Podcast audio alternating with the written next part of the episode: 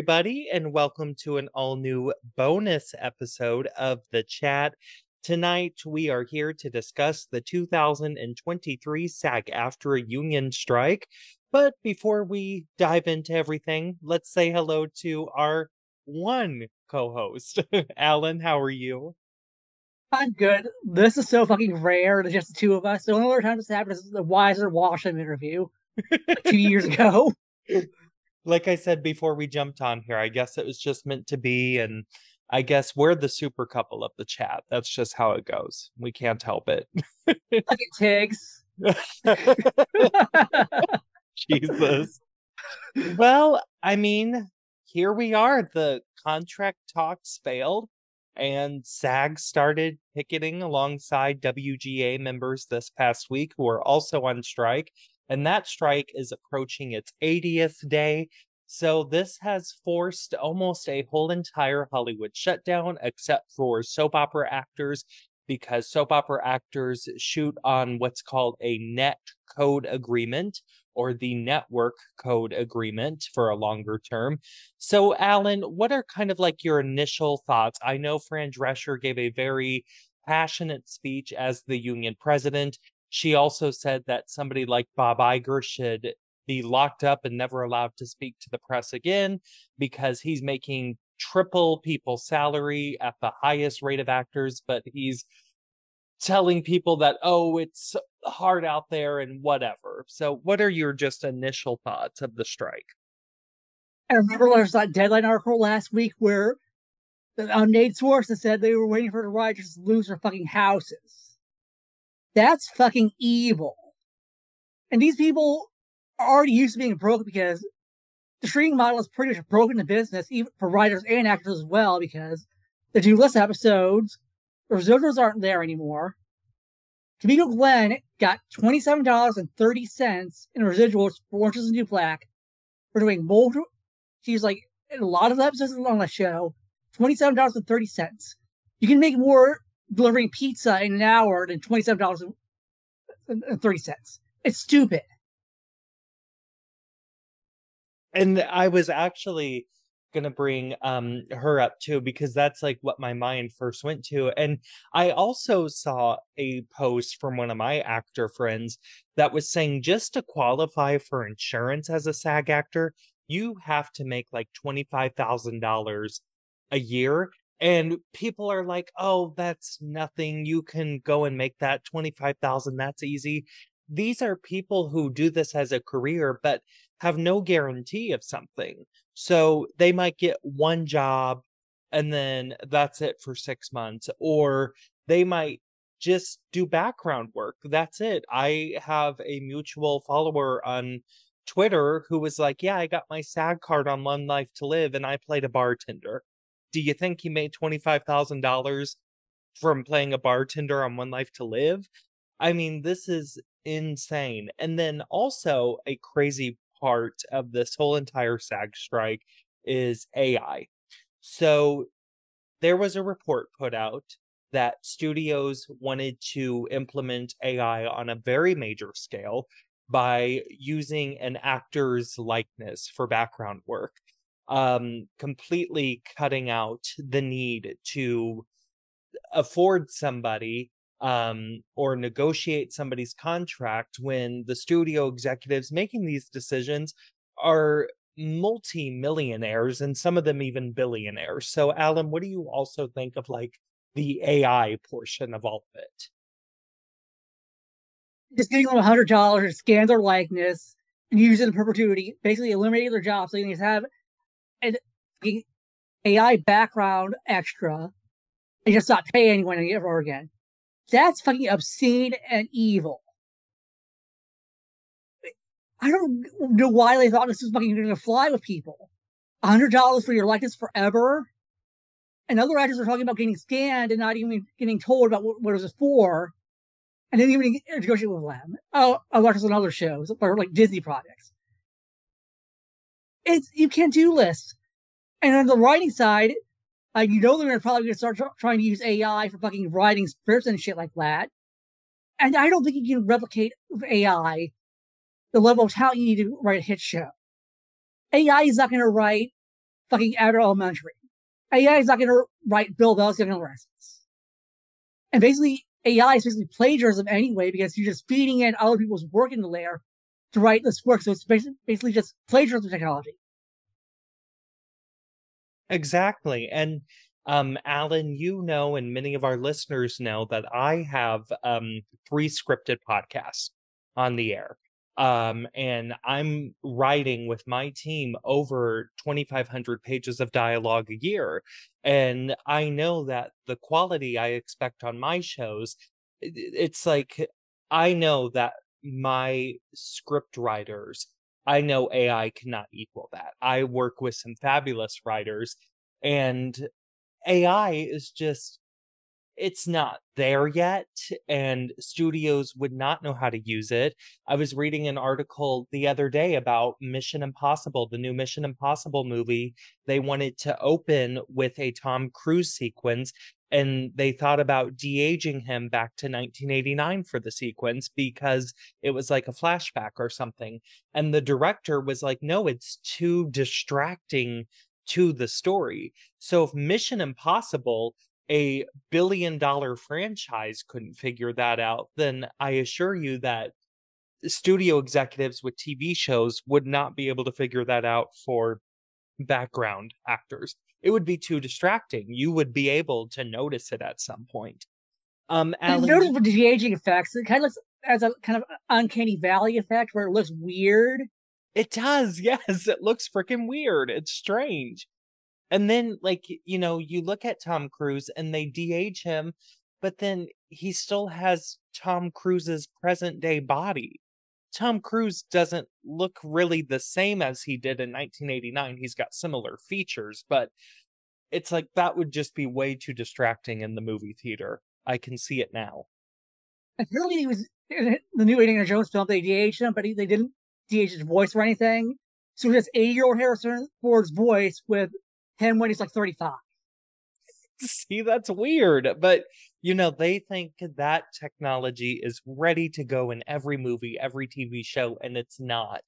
And like you said, it can't replicate what really goes into the passion of a project, especially on the writing side of things. That's one huge thing. Um, Alan, you had also brought up residuals, and this comes from the Washington Post. Quote, Kendrick Sampson, an actor best known for his recurring guest role on HBO's Insecure, shared a post on Instagram detailing a recent time when he received residual checks from television and film projects. From a stack of 56 checks, Sampson wrote he received a total of $86 for his work. $86 among 56 checks. I I'm so in shock by that. Um, especially because you brought up the check from the Orange is the New Black actor who only received $27. So, Alan, how does it feel to you knowing that those actors receive that kind of money for these enormous hit shows? I mean, Insecure is about to go to Netflix. And here we are, a guest actor has 56 checks in their hands and it totals $86. It's crazy because the business used to be more profitable. But they they all just went to this less profitable business form, streaming, because people used to make bank on residuals. Because people, Fran Drescher is still making money off the fucking the nanny, which ran for like what, like six or seven seasons. Yeah, and, I believe six. Yeah. And the, living single actors still getting those originals, but now with streaming, like, a less profitable business model, people are fucking broke now. They broke the fucking business. Because the old business model was this oh that the ads, you get money from the commercials, and we're going to reruns on all these channels. You will get a bank off the residuals from those reruns. Now, that doesn't really happen. Even if your show lasts seven seasons, you're going to be saving that much money. Yeah, because it always used to be like shows would always used to want to run 100 episodes. That was the thing. You needed to do like 88 to 100 episodes for syndication. And we have shows in syndication, like you mentioned, Alan, that still pay like very well because they operate on the old model because the shows are old enough. Um, like Friends, for example.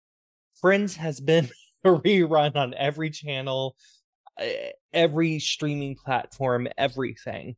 But, you know, a show like Insecure going from HBO Max streaming as syndication, quote, to Netflix, that's going to stop a lot of processes. And people think all the time, oh, these actors haven't made. They're on TV, they're great. And it's like, no, not really, because all the money that also goes in behind the scenes. Let's say you're like a Quinta Brunson who's got the biggest sitcom on television right now. She has to pay agents, managers, publicists. Uh, she eh, has to pay all these different type of people to kind of make her life work better because she's on this hit show and when you're on a hit show you can't just fly solo by yourself making all these big item decisions so I feel a lot of people don't understand what's really at stake here just because they feel as though those actors are fine. They don't struggle. They don't worry about money. And yeah, there are a few of those actors who don't need to worry about money, but they are very far and few between. Yeah, because everyday actors just guest star a lot on shows. The people you see on NCIS and the Chicago shows, those people are working class actors who don't have mansions, they don't have fancy things. They're just looking for jobs and, and work. They don't have secure work. They're basically vagabonds who have to search for work every year and maybe have to take up side hustles like for, for Uber or delivering pizzas because they need to pay their bills. Exactly. It's not like it's some glamorous world. I mean, these people go to work. It is their job. Um, coming off of what Nancy Lee Grahn from ABC's General Hospital tweeted, quote, there are 160,000 union actors actors you know by name are maybe 300 million dollar actors are maybe 200 it takes a big freaking village of actors to make a film and the village you see in film and tv don't make a living wage. The strike is for them not effing tom cruise. She's right. There are people who literally can't feed their families but this is their career choice because they want to make it and they love the business they're in, but yet this business doesn't pay them enough at all, whether your background or whether you're a soap opera actor. Um, which, speaking of which, for those who don't know, we discussed, well, we briefly mentioned the net code agreement that soap opera actors are under. Alan has filled us in about it before, but let's discuss soap opera actors. Uh, People magazine put out an article um, and it was quite interesting detailing the National Code of Fair Practice for Network Television Broadcasting because soap operas are under it, game shows are under it, talk shows are under it. So it's basically non scripted talent and scripted talent when it comes to soaps. So, Alan, what do you make of the soaps having to still report to work when it comes to actors. And now we're starting to see strike material pop up. On one hand, it's good because work stoppage will be catastrophic for soaps because they're the type of business that needs to be on five days a week. And if they stop airing new episodes, it would be big trouble. But on the other hand, it's kind of sucks for actors because they're kind of, I know they probably feel like they're feel kind of less than because they have to go into work when your union's on strike and you're paying full union dues as much as everyone else is, and you have to go to work. That's pretty shitty. As far as the scab material, mm, as far as the Bold and Beautiful right now, the scab material is actually pretty good. Good, even though it's probably still from Brad Brown's long story. This Michael Minnis's is the five writer right now. It's still it's still good. So hopefully I'll continue. The curses will be strong. But I do not know about General Hospital. I do not know if they have Gary Tomlin working on those being the five writer right now or who they're about to run those scripts. I know Frank planned out in advance. Uh, him and Chris and Dan, they all had scripts that stockpile, but they're about to run out of that stockpile, and it's going to be scab time. And who knows what's going to happen over there? And we have Sheri Anderson at Days, and she's a good writer. She's probably the best possible person to leading the show during strike. So hopefully next year when we see her striking show, it's good because Days kind of sucked right now. I'm I'm waiting with bated breath for Sheri Anderson next year. Even um, if it's Ron's launch story, probably should be better execution. Eh, well, yeah, because she's been in the business so long, she's been at Days of Our Lives on and off for so long that I feel as though she'll take one look at that long story. Maybe the wheels will start turning of how to present it better on screen because execution is everything, of course, with daytime soaps especially.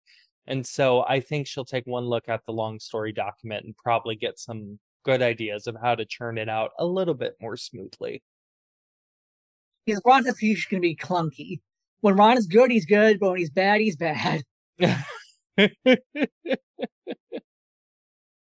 oh Lord. Well, let's discuss a fee for SAG-AFTRA because that's been bothering me too. It's something you brought up is soap actors have to pay just as much as primetime actors, and I don't think people quite think about that as well. But meanwhile, primetime actors can sometimes make double and triple a soap actor's salary, truly. Um, and soap actors are continued to ask for pay cuts year after year. So the initi the national initiation fee for SAG-AFTRA, if you want in there, is currently three thousand dollars. Annual base dues are two hundred thirty-one dollars and ninety-six cents. In addition, work dues are calculated at 1.575% of covered earnings up to $1 million. This is a lot of money just to get in. And again, it might be lower in some states, but just to get in, you've got to pay $3,000 of an initiation fee. I'm thinking of, you know, all of those newer soap actors, like let's say if Lindsay Arnold, when she came on Days of Our Lives, didn't have her SAG card, and you're asking her to probably pay an initiation fee of what she's made over the course of two episodes of work because we know that they don't pay those newcomers a whole lot of money. So, Alan, what do you think of something like the initiation fee being so high? It is kind of bullshit because so new actors on new contracts for soaps pay like a thousand dollars to two hundred dollars, like a thousand dollars to two hundred dollars an episode, twenty hundred dollars an episode. So they had to pay out the ass for fucking SAG-AFTRA, and now they can't even strike. It's kind of bullshit. It is because even like, you know, the legends of soaps, they're making probably enough money for their lifestyles, especially if they've been on their show a long time, then they were there for the heyday of salaries. You know, your Susan Lucci's making a million dollars a year just from all my children or something like that. But the business model has really changed. And, you know, my mind is going to somebody like an Allison Lanier on The Young and the Restless, um, even a Michael Mealor on The Young and the Restless. Sure, he's been there a few years now, but he's coming in where the salaries are not so great. It's really just about the fact that the work is very, very steady on daytime soap opera. And he just so happens to play a leading character who's on about three to four days a week. Um, but it's all about luck, really. I mean, yes, soaps are consistently a paycheck, but you have to get lucky with who you play and who the writer commits to you. So that's really another problem I have is people thinking, oh, soaps are on every day. Here, this person is, show you know, three to four days a week, but that could all change in an instant, whether the actor wants it to or not. They have no control over that. Yeah, Mealor probably makes what like two thousand dollars an episode because he probably makes more than the initial newbie fee, but he's not making that much money. Yeah, no, not at all. Well, something that came out today via deadline was that SAG is beginning to grant waivers to indie productions um, with these kind of short term agreements. So, Alan, what do you think of some indie productions being able to continue with these temporary contracts? And do you think it's a good idea to offer that? No, they should wait. I don't think SAG is going to last that long because it's untenable for these studios to not go with actors for months and months like they like they have the writers. Something's got to give because we have the fall movies coming up, the fall festivals. They are not going to want to have actors on strike indefinitely. I think the strike is going to end by September at the fucking latest. I not see, even though the studios assholes, once those quarterly reports come in and they have to answer the fucking stockholders and stuff like the board, they're in a cave. And they're gonna have to because you know some pr- this puts some pretty big projects on hold. And, you know, ABC, for example, let's just start with TV shows. The cornerstone of ABC's fall lineups is Abbott Elementary, Station 19, and Grey's Anatomy. If they don't have those shows ready for the fall, that's going to cause absolute havoc at that network because it's about shareholders, it's about money and time poured into these projects, and they can't live off of you know, like Dancing with the Star reruns forever. They're really going to have to figure something out. Um, and then, of course, movies. Alan, you brought up all of the film festivals. Um, also, they've got the next Mission Impossible movie on hold now. Um, production has halted on Wicked. There's a lot to consider here. And Deadpool 3. Yeah. So literally what studios are expecting to put money in the CEO's pockets and the executives' pockets. It ain't going to happen right now. But yet, they also need to wake up and smell the coffee, so to speak, on that it's not happening because they're not paying people enough money and they're not protecting them. I think, you know, yeah, the battle to pay enough money is one thing, but also protection is another. We've discussed AI. Um, another thing that's going on is just the amount of work an actor has to put into things. Um, you know, these 14 and 15 hour days, it's ridiculous. Yeah, that also goes for the production crew, the gaffers and camera operators, all them. They have to do that too. Exactly. And, you know, they're lifting all that heavy equipment all day long. They're resetting everything at night. They're, some of them are pulling 24 hour days to get everything set up. So this is just really, if the actors are going on strike, they're going on strike for a large amount of people and not just themselves, which is very important to note as well, because the actors going on strike is also there to protect all of the crew members as well. So, Alan, going forward, you've mentioned that this probably won't last very long, and I agree with you because it's going to hold up a lot of stuff. But what do you think fall television? We'll start with television. What do you think fall television will look like? Do you think it's going to be a shit show? Yeah, it's going to suck ass. And then who do you what do you think the networks are going to do? I mean, this is really an unprecedented time for them. Well, there's going to be stuff like Dancing with the Stars and Big Brother, stuff like that, and purchase overseas shows that already filmed.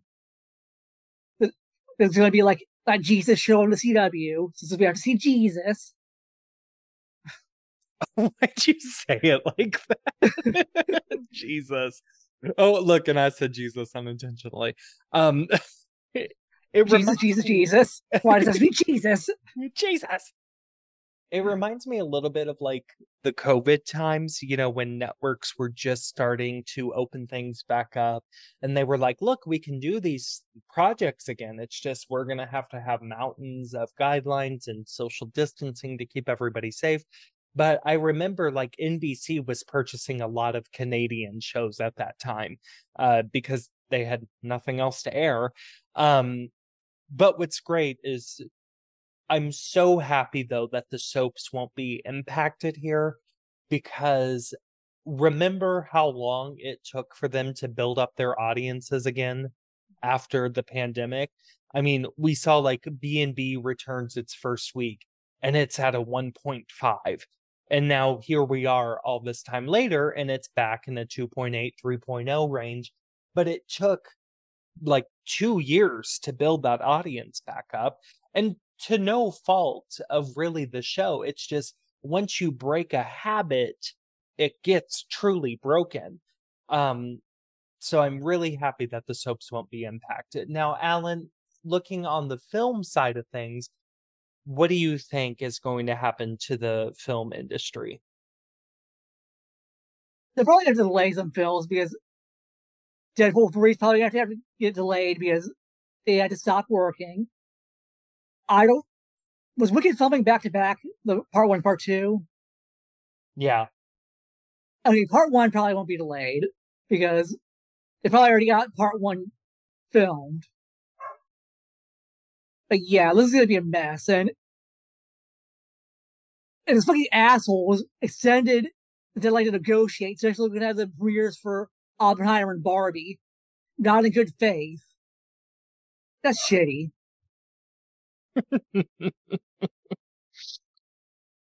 Oh geez, yeah, I'm really worried about like the film industry a little bit more because like the television universe inside of things was kind of predictable. I mean, they're going to put on a ton of reruns.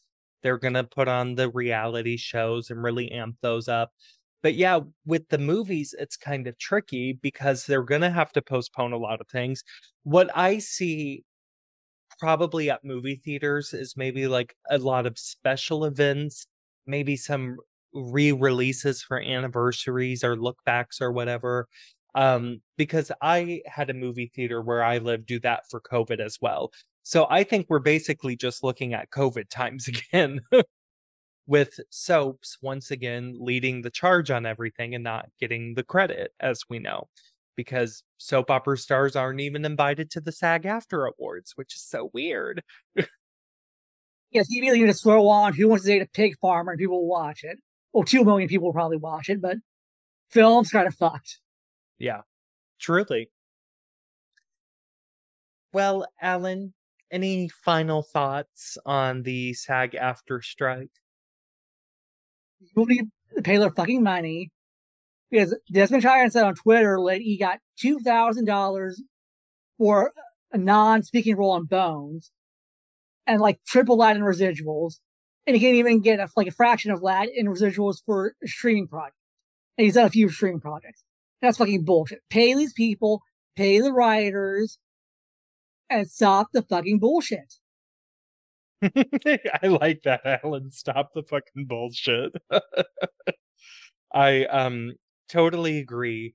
And I'm so glad that so many Hollywood heavyweights like Matt Damon and Susan Sarandon, for example, are speaking up about these unprecedented times because it all starts at the top. And I feel as though if you have a really passionate top tier, it's going to create like a trickle down effect. So I urge all the big wigs to keep talking, to keep speaking out. Um, and you know talk about the past as well talk about how the past has navigated to the present. Yeah, the last actors strike was like what in 1959. However, it all connects somehow. And all those people who have been in the industry a very long time, they know how we got here and they know why we're here. Uh, same with the writers. You know, Sally Sussman, she had a sign one day on the picket lines that detailed something like she's been through like seven writer strike, and that's great. People are going to turn to people who have been in the business a long time, look for them for advice. And I'm hoping those people will give advice to everybody and continue to speak out for everybody. Well, Alan, where can our listeners find you on Twitter? You can find me explaining GH people to wash it and Al Rappa. Wonderful. And you can find me uh, underscore case 1999 I'm just tweeting about random shit all the time, doing a lot of soap re-watches to keep me company when I'm bored. And you can also find our show on Twitter at the chat underscore podcast. You can find us on Facebook at the chat show podcast. we will have a new episode this Wednesday. It's a top five, so stay tuned and there will be a much fuller panel. Bye. Thank you.